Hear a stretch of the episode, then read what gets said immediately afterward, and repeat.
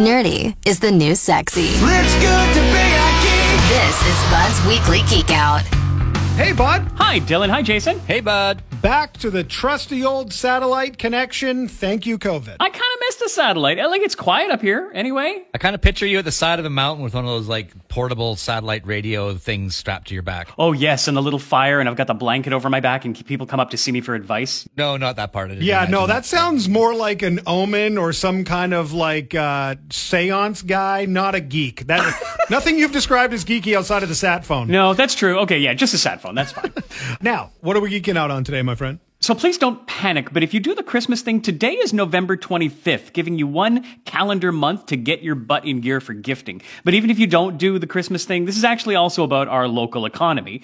This obviously is such a strange year and our gathering and gift giving may be wildly affected by all that's going on. And it already has. A lot of small local businesses in town have been hit hard by this pandemic and some have had to close and it sucks. These are our neighbors.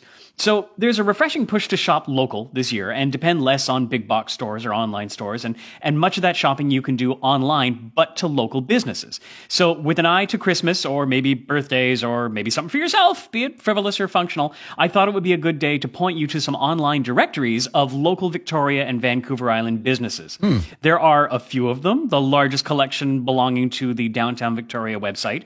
And not, not every business operates a little differently, so a lot of them offer contactless pickup for online orders. Some do delivery. And in keeping with the geekiness, most of these businesses have websites where you can shop right there online. Many have Instagram accounts if you're more visually inclined, and some allow you to chat online with a person if you're just not a talk on the phone kind of person. So there, there's multiple lists. There's not just one big directory. I, I wish there was one list to rule them all, but these collections are on different websites, being run by different humans. And from the point of view of a business who might want to be listed, it's time consuming to scour the whole internet and make sure you're on every directory. Although, pro tip for local business owners, most of these sites have a way to submit your listing.